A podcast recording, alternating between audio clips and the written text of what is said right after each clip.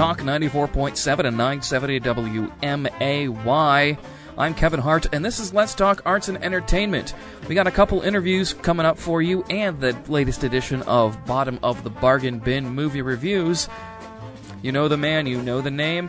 It's Gus Gordon. He's my first interview of the show. You have been around the Springfield area in central Illinois doing theater and various things for a long time. Tell me about your history here in Illinois, how you, if you moved here, if you were... Sure. That sort of thing. Yeah. Well, I came here in 1990. That was... When were you born, Kevin? 94. Okay. So I came here before you were born. Yep. To work at Channel 20. I had been working in Cincinnati as a morning weathercaster. Nice. And I answered an ad for Channel 20. They were looking for an evening weathercaster to replace someone who had left. And I applied for the job and got it and came to Springfield. And, you know, like a lot of broadcasters, I intended on staying here for 2 years, working a basic contract, and then moving on to whatever the next step would be in my career. But as, you know, fate would have it, I enjoyed Springfield. I liked the arts situation here in town, and I liked the people that I met. And all of a sudden, 2 years became 30 years. I just recently celebrated my 30th anniversary in town. And, you know, in some cases, it seems like a lifetime ago. And on other days, it seems like it was just yesterday that I first got here. But one of the first things I heard about was the Muni. Mm-hmm. And I had heard about the Muni from some friends who had done theater in other cities. And the reputation had already gone well outside of the city limits. So I was aware of the organization. And my first year in town, I auditioned, but I had no idea if I would be able to get off work to be able to do a show, and they had no idea, the Muni directors had no idea how they would work around my very odd schedule since I worked night at the TV station. Right. So that first year I didn't get cast, but the second year, Lee Steiner took a chance on me and cast me in the Muni's 1991 production of Into the Woods. Yes. And it worked out, and I was able to do a show and rehearse during my dinner break at the TV station and be back and forth. And my first boss at Channel 20, Jack Connors, who was the general manager, realized, hey, this is a pretty good promotional thing. It's good for the station to have Gus out in the public. Mm-hmm. And it kind of just started from there. I had performed for years in Cincinnati, and I had lived in Nebraska for a short time. I'd done some shows in Northern Kentucky with Northern Kentucky University. So I had a long resume of shows before I got here, but I was able to, you know, do a show a year for a while, and then I started, you know, kind of pushing the boundaries a little bit and would do 2 shows a year, and now, good gosh, I'm doing 15 different things a year now that I'm at the Hoagland. Yeah. So that's how I came to town. Okay, good. Nice. It's great. And talking also a bit about the Hoagland, so that building's gone through a few different places in the time it's been around. How did it become the Hoagland Center for the Arts, and how did you come into the position that you are in with it now? Right. Well, you know, like I said, I started doing a Muni show in 1991, mm-hmm. and then over the intervening years, I did shows with the Springfield Theater Center, Theater in the Park, the Little Theater on the Square in Sullivan, Lincoln Land Community College. I did some things with the Ballet Company and with the Jacksonville Symphony and the Illinois Symphony. So I had, over a long period of time, become known for being involved in the arts community. Yeah. And, you know, first night used to happen at the Masonic Temple. That's what the Hoagland is now. But when it was the Masonic Temple, first night would occasionally be performed here. And I think my first time at the Masonic Temple was in the 90s, and when we were doing a first night show. And the stage was very different when it was the Masonic Temple. It was a nice space, but it was very different than what it is now. Then in about 2000, Dennis Bringett, Tom Appleton, Grace Nanavati, and several other community leaders started to put together a group called Springfield Arts Center, Inc., that raised the money to purchased the Masonic Temple when the Masons decided to sell, because they had it just became such a burden to maintain since it was such a huge building. And so the Masons sold it, the arts organization bought it, and then started raising money to turn it into the Center for the Arts. And they were successful in their fundraising. They got the building open on December 31st of 2003. It became the Hoagland Center for the Arts the following year, 2004, when Charles and Kay Hoagland donated $1 million for the naming rights. And that was a huge amount of money, and the Hoagland family has been so supportive over the years, keeping us going, and that's how it became the Hoagland Center for the Arts. And really, the main idea was Kay Fuhr, who used to be with the Arts Council years ago, had this idea for having an arts center in Springfield. And the Masonic Temple, once it became available, became kind of like the perfect spot because it was such a big building, and it could hold so many different arts groups.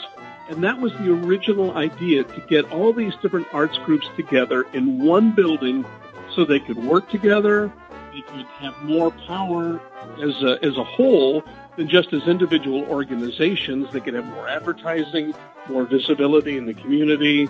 And it really was a great idea of the original founders. And Kay Fuhr was part of that. Karen Hussera had been there at that time. So a lot of people made this building happen. And they were forward-thinking people who realized that it would be great for the downtown, it would be great for the city, not just culturally, but economically as well, because it's, we bring thousands of people to downtown Springfield each week, or we did pre-pandemic, that is. So they realized the value in having all these groups down here. It was great for, I hate to use a buzzword like this, but synergy, it really is appropriate because it's all these different groups coming together, and the energy that came off of that was just overwhelming. I like to describe the Hoagland as a beehive of activity, and most days, pre-pandemic again, that's how it was, with people coming and going, and you'd have kids there, and you'd have young adults, you'd have middle-aged people, you'd have senior citizens, all participating in the different art forms. It wasn't just theater, it wasn't just music or dance, it was all of those things. And it struck me years ago, a friend of mine, Sue Hamilton, who's a voice teacher in town and a vocal director, came up to me after we were doing Ragtime. We did a concert version of Ragtime in 2011. And Sue was just kind of shaking her head and said, this place really is the heart of the arts.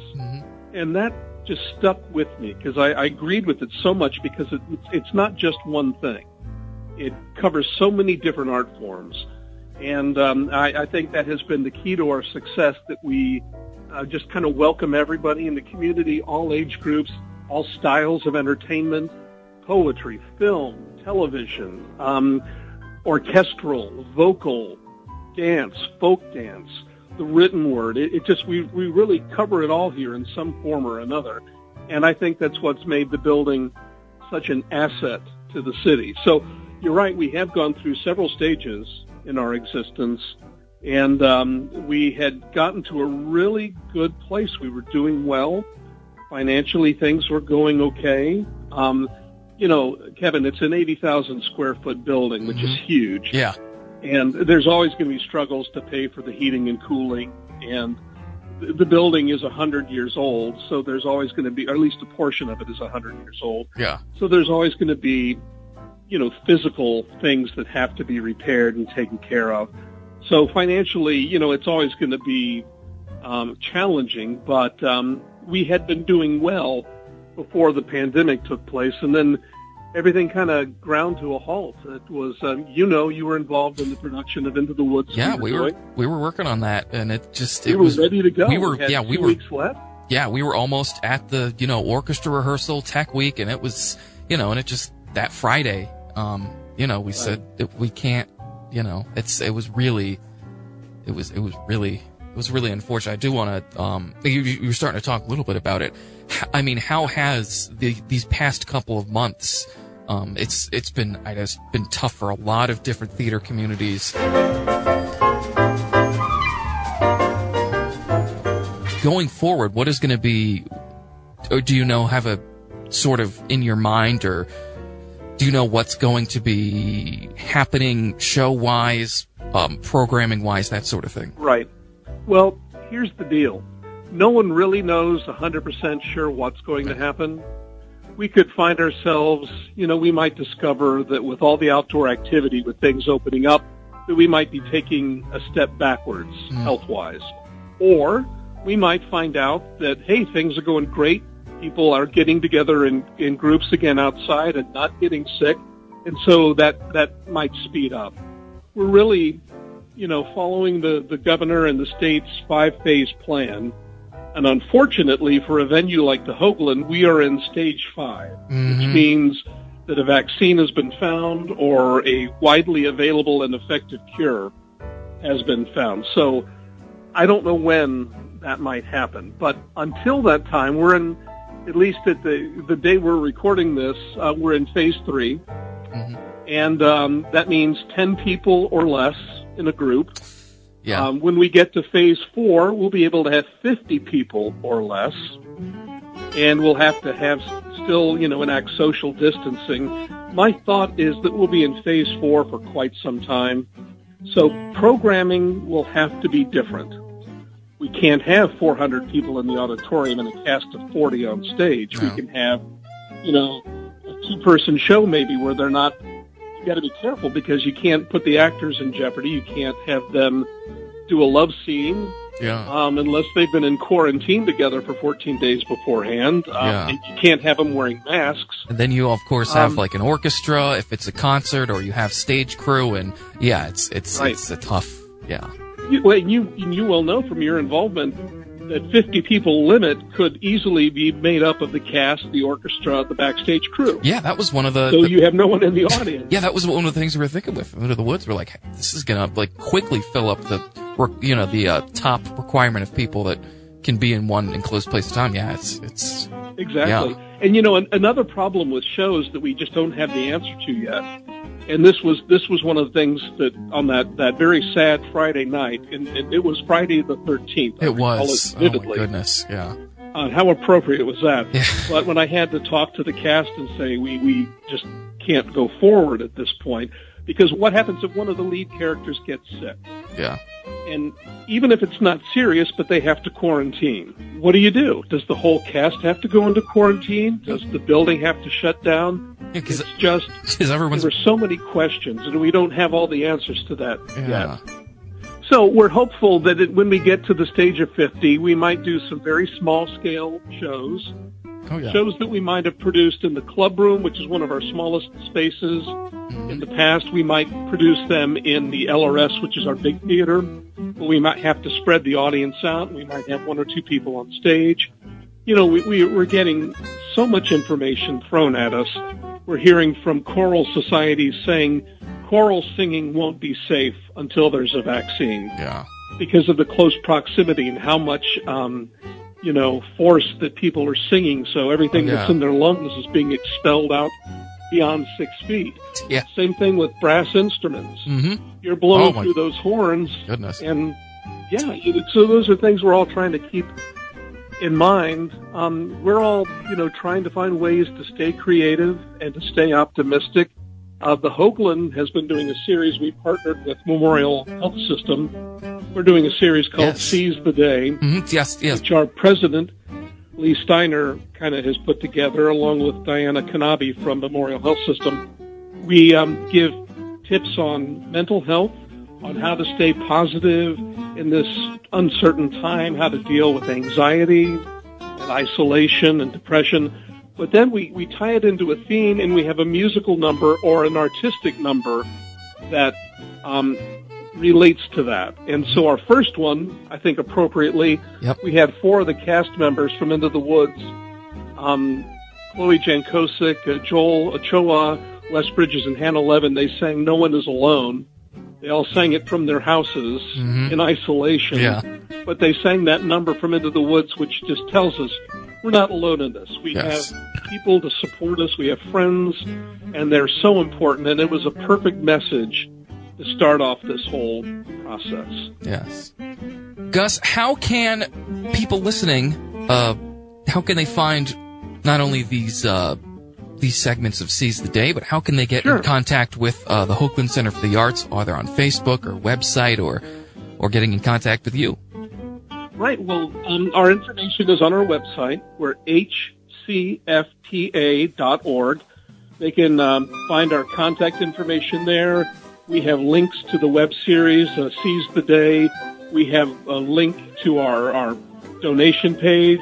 I'll be honest with you, Kevin, that's the hardest thing. Mm-hmm. We are no longer in production mode. We have to be in fundraising mode to keep the building afloat.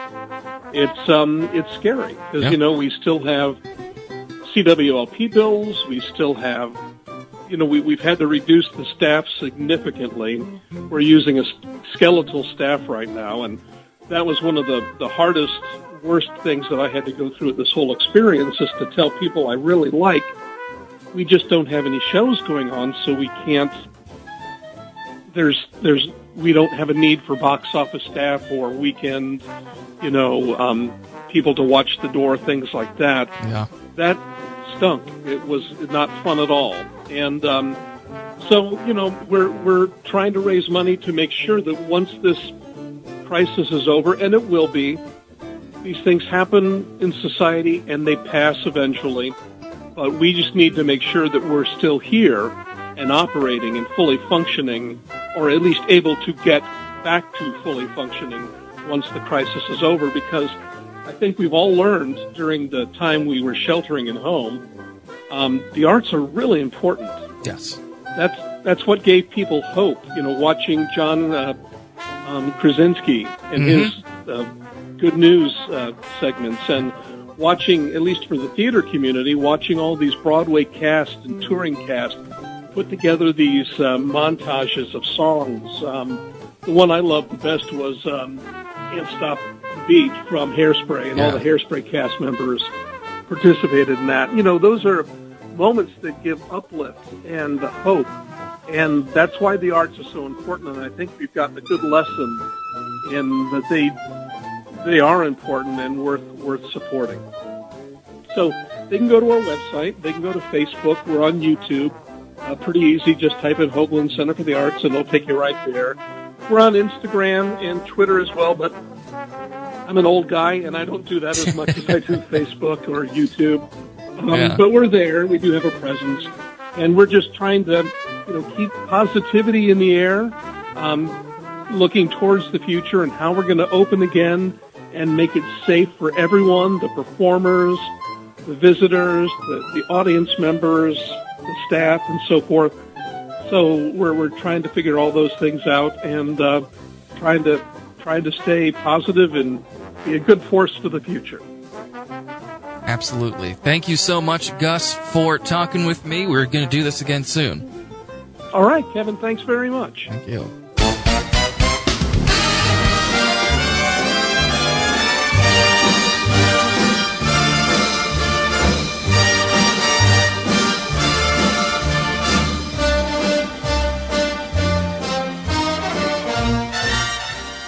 I am here with President of the Muni Board, Greg Donathan. How you doing?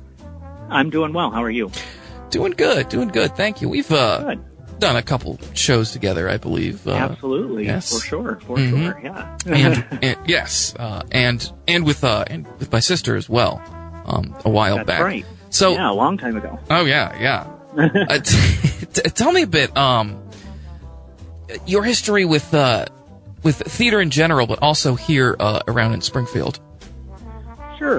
Well, actually, this would have marked the 20th year of being involved with the Muni for me. Nice. I moved here in 1999 and became involved with Muni in 2000, and theater in town. I've done lots of other shows, other places too, and directed and been in lots of shows. Been doing theater since I was in high school, and then my wife is from Springfield, so when we relocated here, we met doing dinner theater years ago, and when we eventually relocated to Springfield in the summer of 99, she had taken me to Muni a couple of years before that, and I was like, wow, this is an incredible venue. Do you people even realize what you have here in Springfield? gorgeous. Tons of people come to watch it. They have, you know, the budgets to really do nice shows, and it was just a wonderful atmosphere, and I fell in love with it, and so became involved. And you know, I have 4 kids who have pretty much been raised at the Muni, and and doing theater in town otherwise. A couple of those kids don't do theater anymore, but definitely has been a huge part of our lives. And you know, we love the arts community here in Springfield. Oh yes, absolutely. And I believe it was White Christmas. I think your whole family was involved in that production in some way. They were, a couple backstage. My littlest was maybe, you know, an elf out front handing out candy canes. Oh, yeah. And my wife and my oldest daughter, 19, we were all 3 in it. Yeah. So, yeah, it's a unique atmosphere to be able to do that. And just, you know, just a great community of people here in town that really appreciate the arts and, you know, make it available to families to become involved in. Yes, and family, I know, was the big theme for this this season, which is now going to be next season. Do you want to talk a little bit about the Muni season that will be coming up, and sort of what came to, I mean, you know, the situation in the world, what's happened, but, you know, what kind of came to the decision of pushing it off to next year? Right, absolutely. So, you know, this all hit in the midst of our auditions, actually, between week 1 and week 2 of auditions for adults. So we were able to get in all of our adult auditions at the 3rd week of March there, 2nd week of March, I guess, there, and then had to postpone children's auditions. And then obviously we're not able to conduct those due to all the restrictions that we currently have due to COVID-19. So, you know, we sort of monitored it as we progressed and went along. Unlike of so many theater organizations that were in high schools and colleges that were mid-show when this hit and didn't get to do their production, we were fortunate in that we had only cast our shows, our adult roles, and had not begun rehearsing, obviously we're not doing shows yet. So I feel fortunate that we were able to sort of, you know, assess it as we went along and make the decisions that we had to do to keep everybody safe and to keep our organization thriving. And so, unfortunately, we did have to postpone the season until 2021.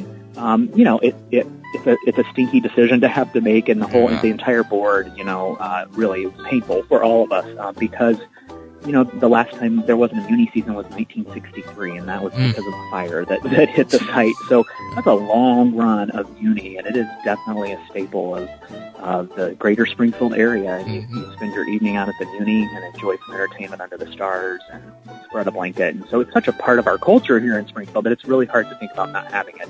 But we knew it was the thing that we needed to do. So, you know, we voted that, yes, we would postpone the season. We would retain the same 4 shows, that we would retain the staffs, and all of those staff were on board, and that we would retain the casts. And so that made it feel better. It made it feel like, okay, you know, these folks who were so disappointed now have something to look forward to in 2021 if their schedules will afford it to them.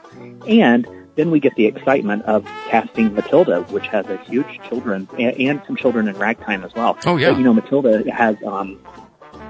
very large, the show is based around children, so it'll be exciting from that standpoint to have auditions to find our Matilda and to find all those supporting kids in order to cast that show as well. So although disappointing, I feel like we are looking forward to 2021 with lots of excitement and anticipation for a great season.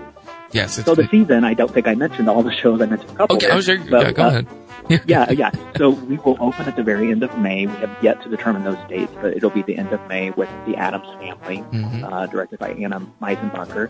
Then that is followed by Ragtime, directed by Reggie Guyton, and then Mamma Mia, directed by Jacob Dieters, and then we end the season with Matilda, directed by Lori Barnes. So it's a really 3 of those shows have never been on the Muni stage. And it's been 15 years since Ragtime was on the Muni stage. So we were super excited about that season. It's a really modern season. I had lots of, I think, excitement going into it. So we're excited that we can retain it and move on to 2021. Yeah, very modern and exciting season. There's a bit for everybody there, some of those shows. Absolutely. And recently on their, what would have been their opening night, Addams Family did a really cool thing. They did a video, super cool video. Yeah, they really kind of performed virtually in their own spaces the opening number to Addams Family, which is pretty incredible because they sounded wonderful. It was incredibly rehearsed, and I don't think they were able to rehearse very much. And it's tricky doing those virtual singing sorts of things. So, yeah, that was really fun, and I think that you'll see more of that to come through the year, just to keep the excitement of the season going. And people that are in the arts want that outlet, and then I know people are going to want to be in large groups next summer with the excitement of being able to be outside and around lots of people. And so I'm really excited that I think we'll see a renaissance of the arts here, which often happens in situations like this, that people are really going to appreciate and support it even more than they already do. Yes, I think so too. That's definitely, I think that's something that's going to happen. When the Muni reconvenes next year, and the months leading into it, are there going to be some more or some new and probably for a long time precautions that are going to be taken for patrons, for actors, for people who are volunteering on the shows? Sure. We, I think that will be sort of handed to us by those folks who really know and do that work. The CDC and the health organizations are going to provide us guidance. We don't know what next spring will look like, of course, and what next summer will look like, of course. So we will definitely be planning for that as we're provided information. It's a tough thing to plan for when you don't know what's coming down the pike, but like we've done this entire time, we've kind of gone, now we know we can't have more than 10 people together.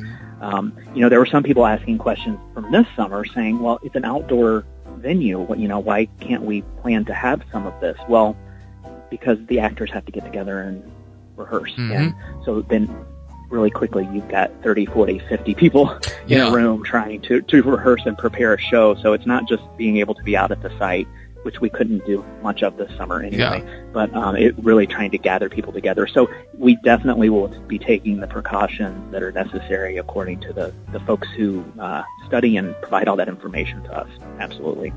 Yeah, and in addition to people rehearsing, and there's the lawn seating, people are often sitting right next to each other, just one of those things. And I've talked about this with a couple other people, and it was one of the things we talked about early when this all started going on. We were into the woods over at the Hoagland. We were, in addition to the cast, you have family members of the cast that will come at least every night of the show. There will be somebody there. Then you have people in the orchestra pit. You have people backstage working, and it's all. There will be... Yeah, it takes hundreds of people to volunteer alone, to put on a Muni show every single night. So, the numbers were just not going to be in our favor. Yeah. So, it's unfortunate. My daughter, who's 19, Cece said, "Dad, I haven't not done a show in the summer since I was like 6 years old." It's true. Not all of them at the Muni, but the bulk of them. Oh, yeah. And so it is. It's such a strange time for all of us, and such a departure from what we know, but it's going to return, and I think, again, people will be hungry for it even more than usual. Oh, yes. They absolutely will. Before I let you go here, I want to ask you, of course, the Muni is coming up next year, but currently for you, what are you working on? What is some of the next things that you're looking at doing here? With the Muni specifically? Or in general, theater-wise, but yeah, sure. In general, I'm not working on anything. Okay. So as the president, too, it would be pretty tough to be in a Muni show or involved in much else. Right. There's a lot of work that goes into it, and you have an incredible board that does a lot of work, too. So, this will be my focus, and then Craig Williams is he'll be the incoming president.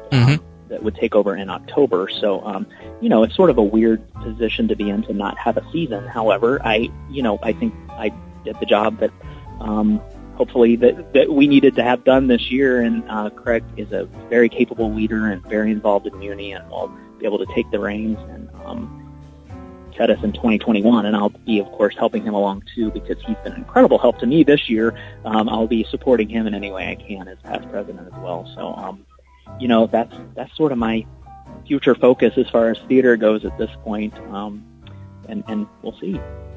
All right, awesome stuff, Greg. So how can people find The Muni either on Facebook or their website, or information about how they want to get involved, that sort of thing?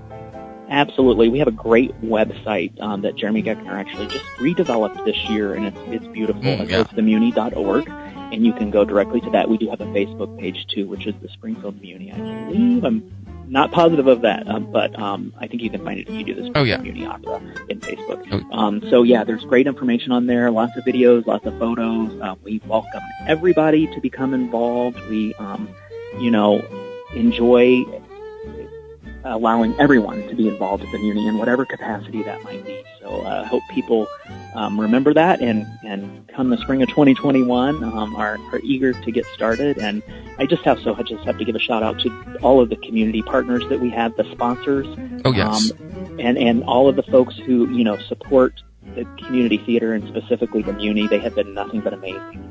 And understanding in these difficult times. So truly, Springfield has a gem in the middle of the state here in the Muni Opera, and it's wonderful that the community supports it so strongly. It's time for Bottom of the Bargain Bin with Kevin Hart. Welcome back to another episode of Bottom of the Bargain Bin. Boy, do I have a winner today. I don't know what you think you know about Attila the Hun, but forget it. Mulan, it's a documentary compared to this. This movie cost $1, and it's maybe the best dollar you will ever spend. The Huns, as they were called, were led by a man named Attila. This wonderful piece of cinema comes to us from The Asylum, a studio notorious for making some of the worst movies in existence. They are the modern-day horrible B-movies, such as Plan 9 from Outer Space, even more recent ones like Troll 2 or The Room. Asylum just cranks these movies out. And they're usually mockbusters, sort of movies that ride off of the success and the imagery of a popular movie and going as far as they can to rip it off without actually ripping it off. So you look at something like Transmorphers, Android Cop. But this one, as far as I can tell, isn't really related to any other existing property. With that in mind, we're in for a pretty wild ride. So for a history lesson, and that's a history lesson according to this movie, Attila and his sons drink blood out of the staff of Moses to become superhuman. This staff is then split into 3 pieces and scattered throughout the world, only to be discovered 1,500 years later by the U.S. military, which brings us to the beginning of this story. Well, hold on a second, that's not how it happened. Actually, yes, that is how it happened. That is exactly how it happened. And if you want me to explain it in the spirit of this movie, I literally will not even pretend to explain it. So, we see our 3 military scavengers, 2 of which end up getting killed, but not before discovering this slab with some sort of human melted onto it. You know what it says? What? Get the out of here. No, I think it says, sleep is an illusion, death is a dream. On the way back, someone eating an apple accidentally spills blood on it. Oh, I'm sure that's not a big deal. So will this amazing discovery be studied by scientists or exploited for profit? Don't worry, big old military man will tell you before you can even draw your own conclusions. When are you going to learn that the military's job is profit and war, and science, that's somebody else's luxury? Our main man confronts him about this and tells him the same thing, but a little more on the nose. Oh, Gahan, he's in a rat hole somewhere. Don't worry, we'll find that little bastard. We have to bomb every terrorist all across the world. And what then? We blame him for the problems we create, and we go home like heroes. I didn't sign up for that. I give the orders, and you obey. So, as you can imagine, upon obtaining the remaining piece of the Staff of Moses, the Nomad awakens and takes back the artifact, but not before killing half the military base.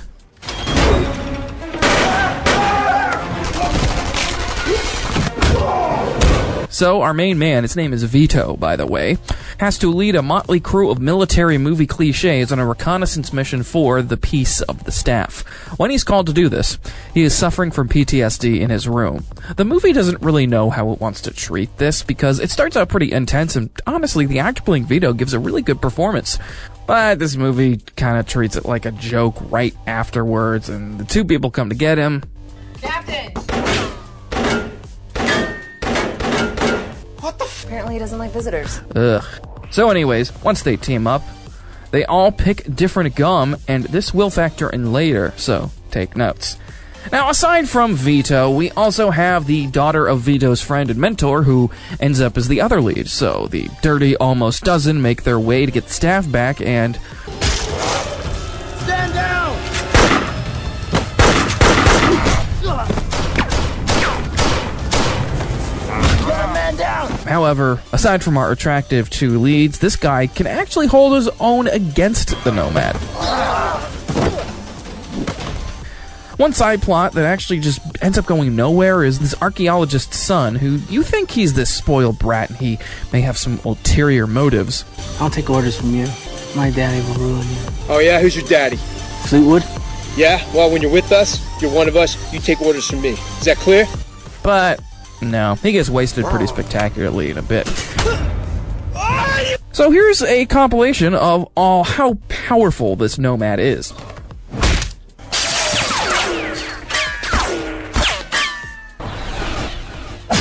After all that, they pin him to a tree with this car. I mean, seriously, this resurrected superhuman, he can't move out of the way or break the tree or flip the car. No. They pin him to the tree and that's it. So the guy driving the vehicle, he got impaled earlier by Attila, but isn't actually dead. So the driver, being seriously wounded, decides to stay there, keep him pinned, and blow him up. But not before a truly wonderful pun. Oh. Hey, beautiful. You wanna bang?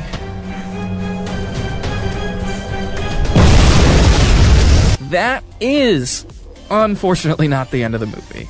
Hey, remember the guy who actually could hold his own against Attila? Yeah, he was injured, so he stops to catch his breath. I just want you to know that I'm proud to be on your team. I got your back. But oh no! Quickly just literally sucker punches this guy and kills him. Surprise, surprise! He survived the explosion. So our two heroes run to the rendezvous point, and for about 2 minutes, the worst recreation of the Terminator ensues.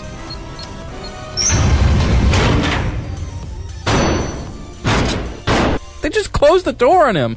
They're like, sorry, close in 5 minutes.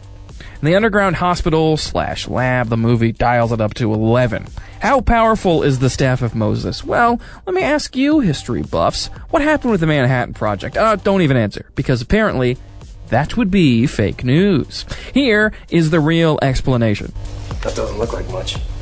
Yeah, that's what we thought at first, too. Remember the A-bomb? Manhattan Project, 1945. Explosion heard around the world? Well, that was this. Misfire. Boy, we had to spin that one for years, every which way we could. Yep, super a-hole McMeany General reveals his grand plan of not only using the Staff of Moses to create super soldiers, but he also wants to use its power to cure his own cancer. 5 years ago, I was diagnosed with inoperable cancer. I fought it. But unless I have a little help, it's over for me. All my plans and all my dreams, done. It's one thing that can save me and buy me the time that I need. This mission had a means to an end. I don't want to die, Vito. He injects his own blood that he put into the staff into a soldier, and in addition to coming back to the dead and fighting the Nomad, this happens.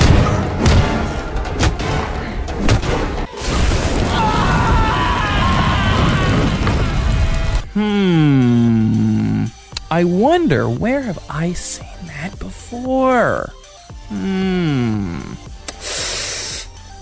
That's probably just coincidence. So as it turns out, the Nomad is actually one of Attila's sons. More like Attila the Hun.